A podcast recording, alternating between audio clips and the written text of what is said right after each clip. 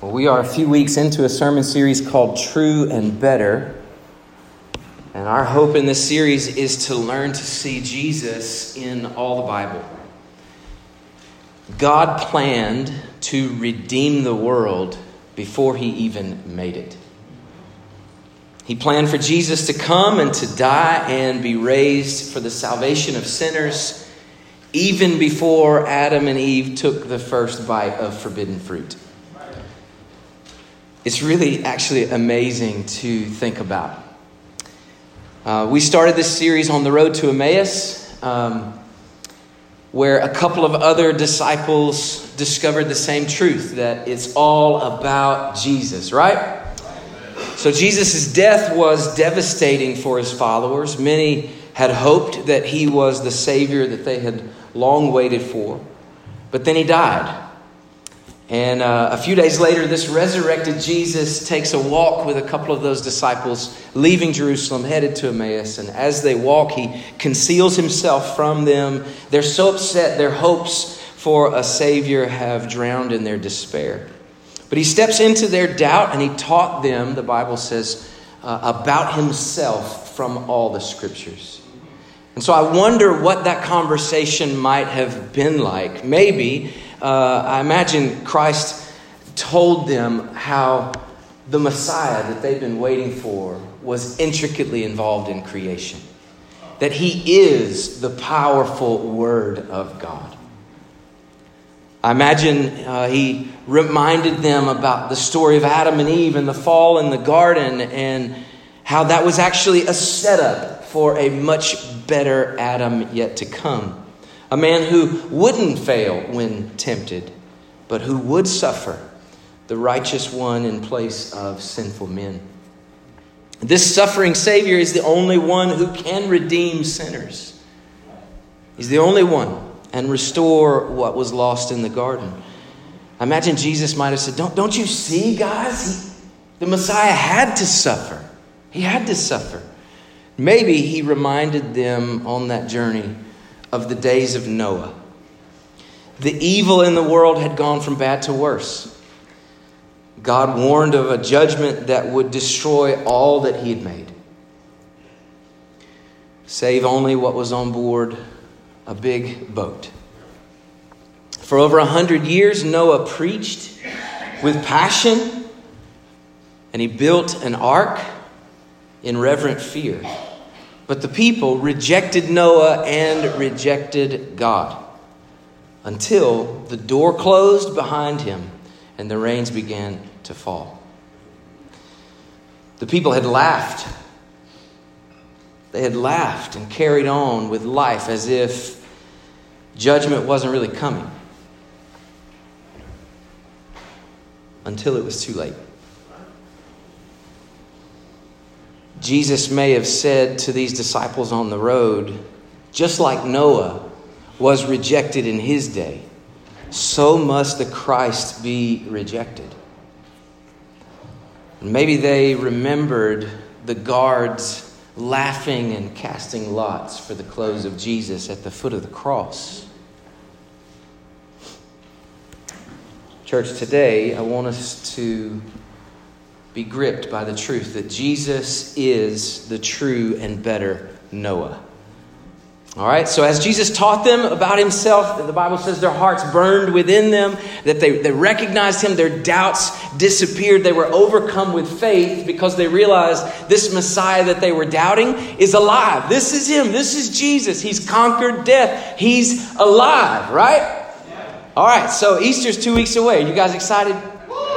I'm excited, if you can't tell, right? I'm ready to get there. But we got a few more weeks, a couple more weeks. There's no reason to wait to celebrate the living Lord Jesus. He's our living hope. We celebrate him week in, week out, right?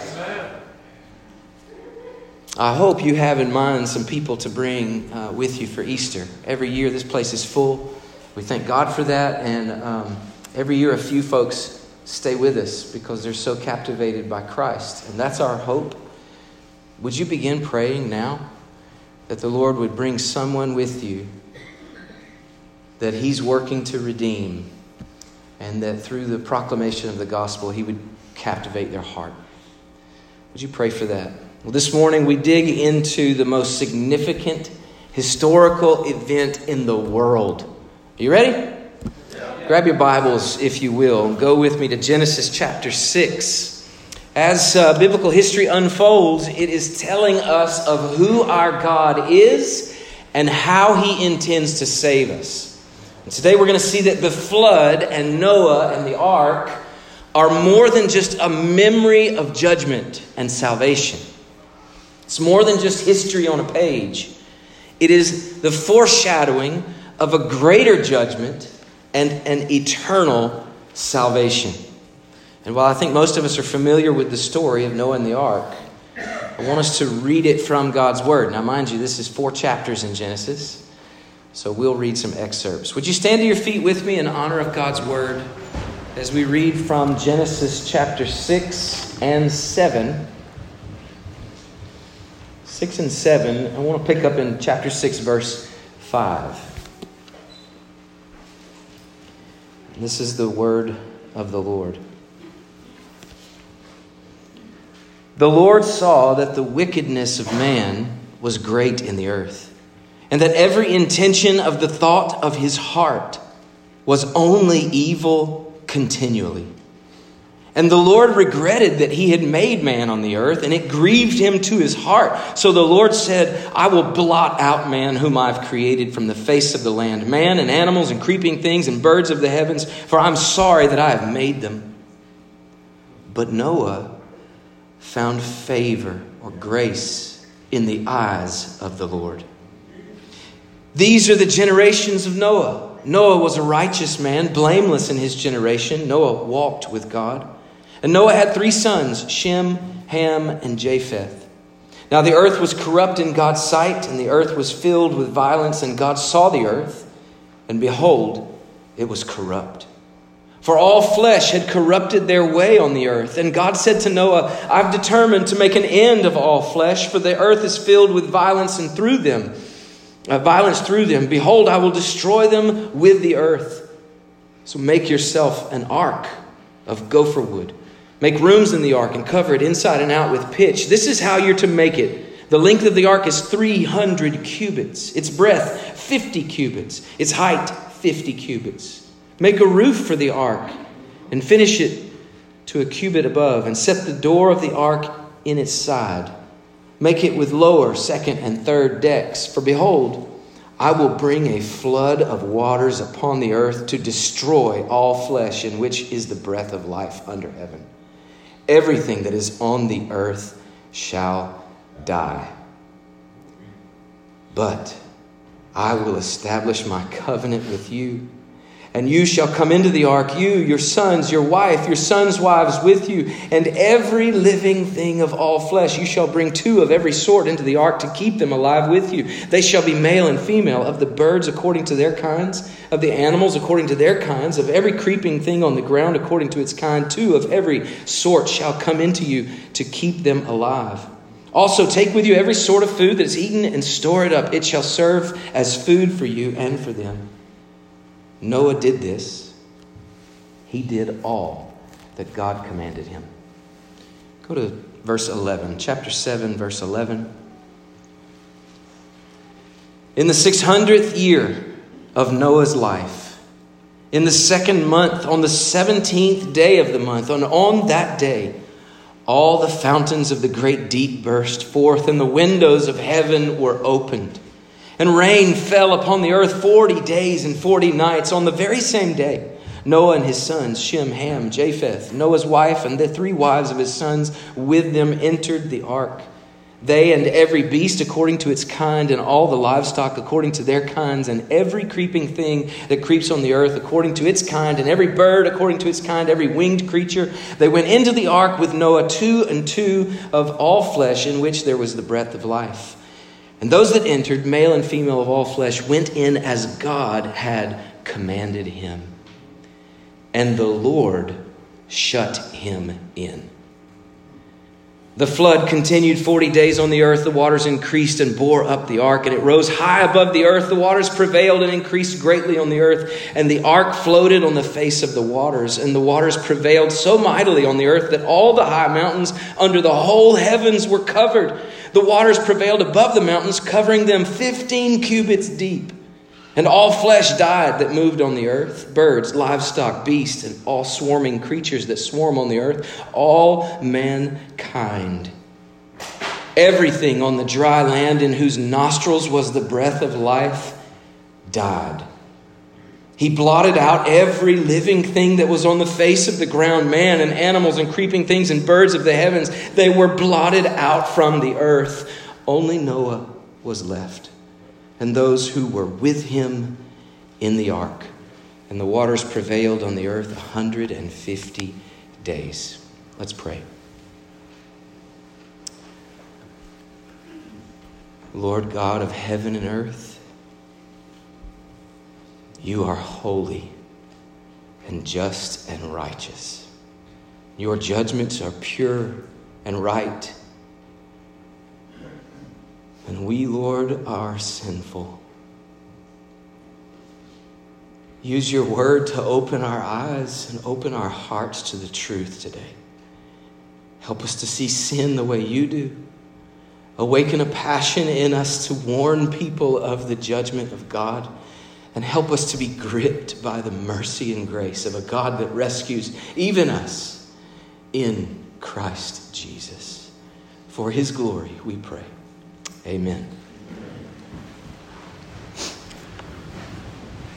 If we approach the story of Noah and the ark like merely a children's story with coloring pages, we miss it completely. This is not about an old man and his floating zoo. It is not a fun story about a family who took a Carnival cruise line. No. God drowned the world that he had made. In the greatest act of devastating judgment the world has ever seen. This is about the awesome and terrible wrath of God against sin on full display. It's a sobering text. We left off last time with Adam and Eve's fall in the Garden of Eden. They directly disobeyed God. He gave them one order, one restriction. And with one law to break, they were lawbreakers. They came under his judgment. God promised in the middle of his cursing a coming Redeemer, but he banished them from the garden. We read in Genesis 4 and 5, how Adam and Eve had children, Cain and Abel. And it's not long before sin gets really bloody. Cain kills his brother Abel. We see the deadly nature of sin. As the generations after them go, there is more and more and more sin until we get to Genesis chapter 6, where the commentary that the Lord gives is this: every intention of the thoughts of man's heart is only evil all the time. That's the commentary from the Lord. We see that sin disintegrates the marriage. Adam and Eve went from a beautiful union to shame and blame. Sin destroys the family. Cain and Abel can't even be content together, brothers murdering one another. Sin divides society. Men marrying multiple women and all the things that you read about in Genesis 5. And we find that our whole civilization is broken with God rejecting sin. I want us to pull out three massive truths from the story of Noah, from this historical event. Three massive truths. First, sin is serious.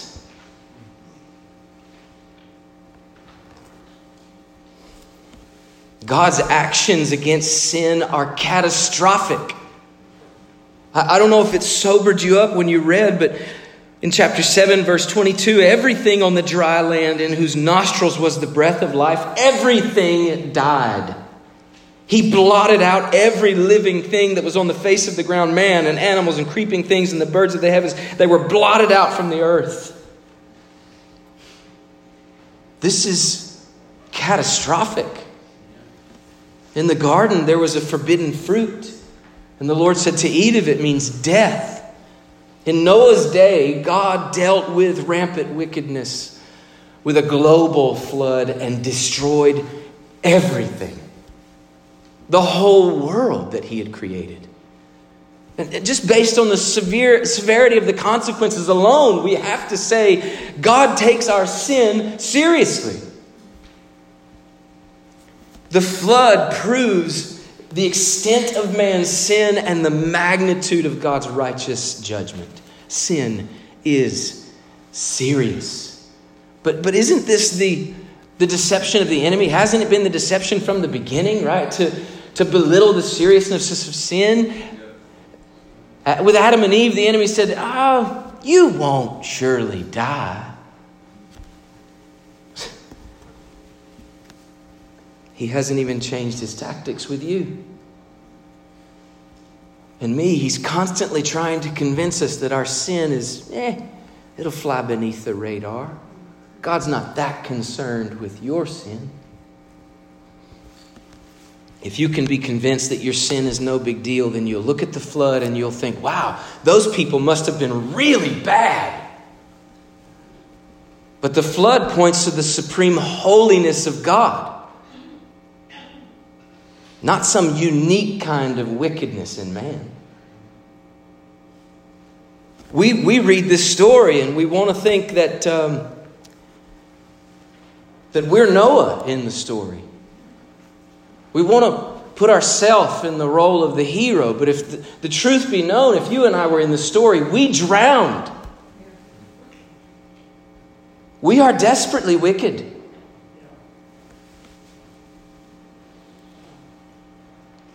Sin is serious. Here's what the Bible tells us about sin. All have sinned. All have sinned. Romans 3:23, all have sinned and fall short of the glory of God. Fall short of the glory of God. The truth is, we're no better than they were. Romans 3 goes on to say, no one is good. No, not one. No one does good. And maybe you'd argue and you say, no. I mean, people do good things. Like people, I know some people who don't know Jesus that do good things. Now think for a minute. In order for something to be a good thing, it has to be the right thing, done the right way, for the right reason. And in many cases, people do the right thing. Maybe they do the right thing the right way.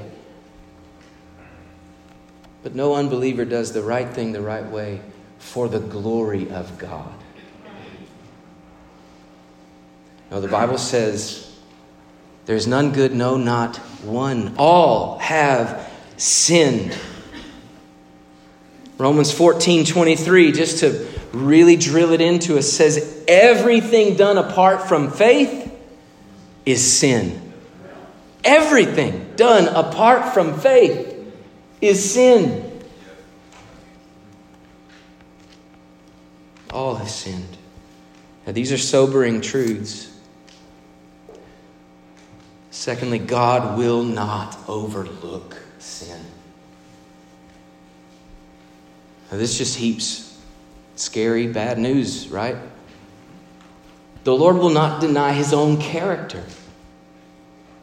He cannot. Even when you and I are faithless and we fail, he cannot deny himself. He's faithful. And he will judge sin. He will not turn a blind eye. He will not sweep it under the rug. He will not pretend it doesn't exist. In Exodus 34, the Lord says, I will by no means acquit the guilty. This sounds like really bad news, doesn't it? Guess what? It gets worse. Because the third reality is that sin demands death. Romans 6:23 says that the wages of sin is death. So from the very first sin, if you remember, Adam and Eve sinned in the garden. They realized they were naked. They tried to clothe themselves with some leaves. God steps in with grace and covers their shame with the skins of animals.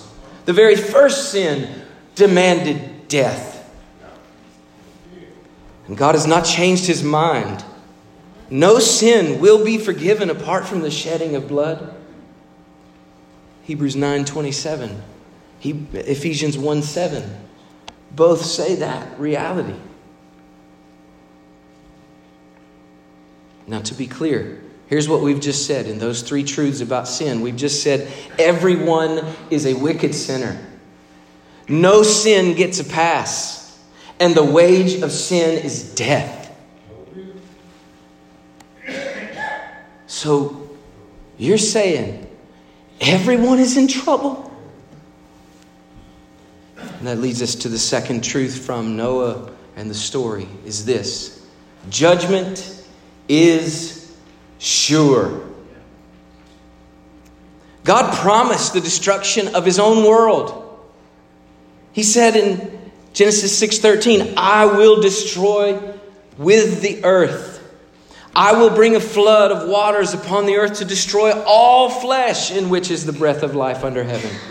And then we read in chapter 7, he did just that. Everything decimated. God Almighty, who spoke and breathed life into his creation, is now speaking again, declaring his judgment. And everything that had life in its breath in its lungs is now dead. The same God says, I will destroy it all. Sin is serious. Judgment is sure. The flood, Noah's flood, it shows the magnitude of God's wrath. The magnitude of his wrath. Now, Noah received the warning from God and the command to build a boat. Noah believed, and with reverent fear, Hebrews 11:7 says, with reverent fear, he built the ark according to all the specs that God commanded. He believed God's warning. He obeyed God's commands. But as Noah and his sons worked day after day, decade after decade, right? For over 100 years, about 120 years, they spent building this ark, preaching the repentance, preaching righteousness. They're building a boat bigger than a high school football stadium, right? Imagine that imagery in your mind. You've sat at a football stadium. That's how big the boat is that Noah's building. All this time, there's not a drop of rain falling from the sky. Not even a dark cloud and rolling thunder. No bolt of lightning. No hint that a flood would be coming. And for over 100 years, Noah is saying, it's going to rain. You better prepare. I'm building a boat. Not a drop. Not a cloud. No thunder. So how do the people respond? Maybe at first they're alarmed by Noah and his message. But it's not long before they're seduced back into the simple daily pleasures of life, not to be bothered by this crazy prophet proclaiming judgment, telling them their sin is serious and God's judgment is sure. I don't want to be bothered with him.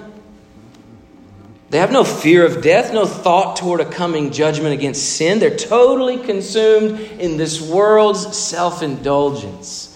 Jesus said in Luke 17, verse 27, Jesus said they were eating and drinking, marrying and being given in marriage until the day when Noah entered the ark and the flood came and destroyed them all. Now, I want you to get the imagery that's being painted here. In Noah's day, the people have totally blocked out the voice of God's prophet. They've silenced their ears to the warnings, to the grace, the mercy of God to say, judgment is coming. They've plugged their ears and they're dancing a jig. drinking, eating, getting married, having parties. Noah is building a boat. God, please, not today. We're not ready today. The contrast in our minds should be stark. Noah's warning them, but they just keep eating and drinking. They're just enjoying life. Carpe diem, right? That's just, seize the day. YOLO, you only live once. This is life. Meanwhile, Noah is persistently and passionately pleading with them. You got to believe. What are you doing? God is going to send a flood and destroy it all if you're not on the boat. How does God deal with sinful people? Genesis 6:7 says, the Lord said, I will blot out man whom I've created from the face of the land, man, an animal, and creeping thing, birds of the heavens, for I'm sorry that I made them. For the first time in Genesis, the Lord saw and he regretted. Remember the creation story? Every day of creation, day one, God made the light. And he saw and he said, oh, it is good. Day two, God made and he saw and, oh, it's good. God made Adam, he made Eve, he put them together. He saw this is very good. And we get to Genesis 6 and the Bible says, and God saw and it was corrupt. And he was grieved with what he saw after everything that he had made. Sin had corrupted it all. So the flood shows the magnitude of God's wrath. But now listen, it shows the magnitude of God's grace. Think for a moment. There didn't have to be an ark. God didn't have to save anyone. God didn't have to patiently wait while Noah built an ark and preached repentance to a people who are too busy and too bothered to listen. But God lingered. He's slow to anger. He's patient. He's full of grace. He didn't have to, but he did. This holy God who alone judges the hearts of men is merciful and gracious. Listen to the heart of God. Ezekiel 33:11. As I live, declares the Lord God, I have no pleasure in the death of the wicked, but that the wicked turn from his way and live. This is the heart of God who flooded the world. Noah and his sons were saved, but not because they deserve it. Listen, they were saved by the grace of God. Our kids today are memorizing this verse, Genesis 6:8. But Noah found favor in the eyes of the Lord. Noah found grace, favor in the eyes of the Lord. Don't miss it. Like Noah, grace is our only hope. Sin is serious. Judgment is sure. God's wrath is real. And grace is your only hope. Noah and his family were sinners. God was gracious to them. How do we know they were sinners? Well, when the ark landed on the mountaintop, they got off the boat. They worshiped. Noah learned how to work a vineyard. He got drunk, passed out naked. Why is that story in the Bible? I think maybe a couple of reasons. One, Noah's a sinner. Two, where God was starting over, the fall and weakness of Adam continues on. Noah gets off the boat and immediately he is naked and ashamed again. The pattern begins to repeat. And we see that the brokenness of the fall of Adam continues through Noah, Through Noah, God preserved the human race by his grace, and there is a new beginning. But, listen, we need a better Savior. Someone better than Noah. Like him, but better. And here we go. Only Jesus saves. Only Jesus saves. The flood and Noah's ark point us to a greater judgment that is yet to come. A greater salvation that is promised in Christ alone. 2 Peter 3, verses 4 through 9. I want to read it. I want you to read with me. It tells of a greater judgment and God's patience to save. Some will say, "Where is the promise of his coming? For ever since the fathers fell asleep, all things are continuing as they were from the beginning of creation. For they deliberately overlook this fact that the heavens existed long ago and the earth was formed out of water and through water by the word of God, and that by means of these, the world that then existed was deluged with water and perished. But by the same word, the heavens and earth that now exist are stored up for fire, being kept until the day of judgment and destruction of the ungodly. But do not overlook this one fact, beloved, that with the Lord, one day is as 1,000 years and 1,000 years as one day. The Lord is not slow to fulfill his promise, as some count slowness, but is patient toward you. He's patient with you, not wishing that any should perish, but that all should reach repentance." Listen, what Jesus was saying in Luke 17. He was saying that the Son of Man, the days of the Son of Man are like the days of Noah, because they were eating and drinking and marrying and being given in marriage until the day that judgment came. He is not slow. He is patient. Listen, this is sobering, right? You're not going to hear this preached on TV. The judgment of God is coming. It's real and it's serious. And all ungodly who are not in Christ will perish forever. This time it will be by fire, not by flood. God promised to never do that again. As we just said in Luke 17, Jesus says, "Just as it was in the days of Noah, so will it be in the days of the Son of Man." So Jesus is connecting dots for us, isn't he? Noah and Jesus is the better Noah, the true and better Noah. Listen, Jesus is the true and better Noah. Noah was considered blameless by God. Jesus actually was blameless. He was sinless. Noah was a preacher of righteousness. Jesus is the righteous one. He proclaims righteousness and he procures righteousness for his people.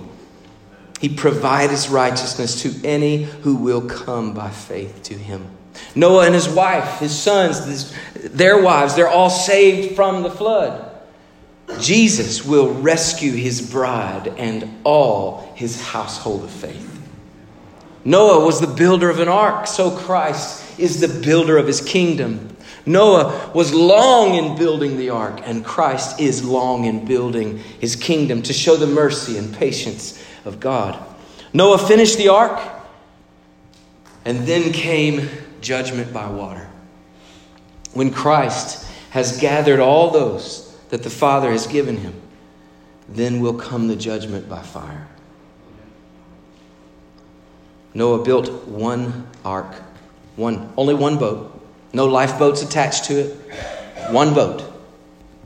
And only those who were in the ark when the flood waters came were saved. In the same way, God gives only one way of salvation. He gives us his only Son. And only those who by faith are in Christ will be saved from ultimate and eternal judgment of God. The salvation of Noah's ark preserved their lives, but they didn't escape the corruption of their own hearts. They got off the boat sinners. But the salvation of Christ both saves and purifies the believer and ultimately delivers us into a new heaven and a new earth completely unstained by sin. We were celebrating that this morning. The salvation of Jesus is complete and eternal, and it is good. Jesus said, just as in the days of Noah will the days of the Son of Man be. I want to leave you with just three questions. What will it be like? The days of the Son of Man. What will they be like? Well, there will be pronouncement of judgment for the sins of men. Just as Noah pronounced judgment, so too, in the days of the Son of Man, man is a pronouncement of judgment. There will be a provision of salvation. That obviously has come in Jesus. A provision of salvation for those who believe. Noah had the ark. We have Christ. There will be those who will carry on with life with no thought for sin, no concern for judgment. The Bible says they were eating and drinking and carrying on until the flood came and destroyed them all. The same will be true. All who dismiss God's warning and reject Jesus will perish, just as they did in Noah's day. There will be some who heed the warning. Praise God, right? And by God's grace, through faith in Jesus, they'll be saved for eternity. As we were singing this morning, "Great are you, Lord." Because of this text, my mind had different imagery. You know, often as I'm singing those type expressions, I'm thinking of the greatness of God in the cross, the greatness of God in the resurrection, and the greatness of God in the goodness of the gospel. But this morning, what was setting on me was the heaviness of the greatness of God in the sweeping nature of his judgment. So what will it be like? It will be like the days of Noah. Now, when are the days of the Son of Man? You know, when Jesus said, just as it was in the days of Noah, so will it be in the days of the Son. When is this going to be? Wake up, it's now. Jesus is pointing to the time from when God foretold his judgment. With Noah, it was the moment God warned him, and he began to preach and build. And with Jesus, it's the moment Christ declared to the moment he returns. We live in these days, church. The days of the Son of Man are now. We know of the awful and terrible judgment of God that is coming. We know of the only hope for all the world is Jesus. And it will be worse. You know, God showed us what his greatness is like, what his judgment is like. He gave us a vivid picture with a massive global flood. And it will be worse than the great flood. But his salvation will be better. God will consume the earth with fire. But listen. Now are the days that Jesus is referencing. So who are we? Are we those who are eating and drinking and laughing and cutting up? Or is there a somberness, a seriousness about us who, as we live, do we proclaim the truth that we know, that judgment is real, salvation is real, it's available to you, there's hope for you, there's hope in Christ, but if you don't turn to Christ, judgment is coming. What must we do? Christian, do not get sucked into the everyday cares of this world so much that you lose sight of the eternal concerns, the weight of glory. Imagine Noah with every board and swing of a hammer. He showed the world that his primary concern is the promise of God. Everyone thought this man was crazy. Are you willing to live like that? He was committed to preaching the gospel to people who rejected him every day as they laughed and played their games. Noah cried out, "The Lord is grieved by your sin. He will judge us all, but he's made a way of salvation." Church, our message is the same, only more specific. The Lord is grieved by our sin. He is going to judge, but he's made a way in Jesus Christ. And there's hope for you.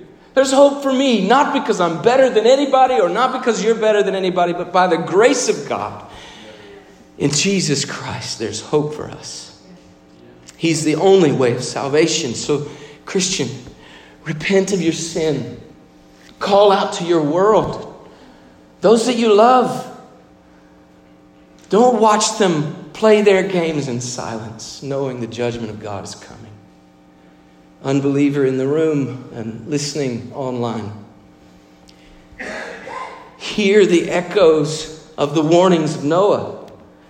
Don't be deceived by the lack of passion in Christians around you. Our hearts have been dulled by simple pleasures in this life. We are sinners still. Forgive us for our silence. But hear the heart of God in the promise and warning of Jesus. For God so loved the world, he gave his only Son, that whoever believes in him should not perish, but have everlasting life. God didn't send his Son into the world to condemn it, but the world through him might be saved. Whoever believes in him is not condemned, but whoever does not believe is condemned already, because he's not believed in the name of the only Son of God. All of us are sinners. Every one of us. And God takes it seriously. His judgment is real. Salvation is available to you. Anyone who believes in Jesus, it's as if you got on Noah's ark, only better. You'll be saved for all eternity.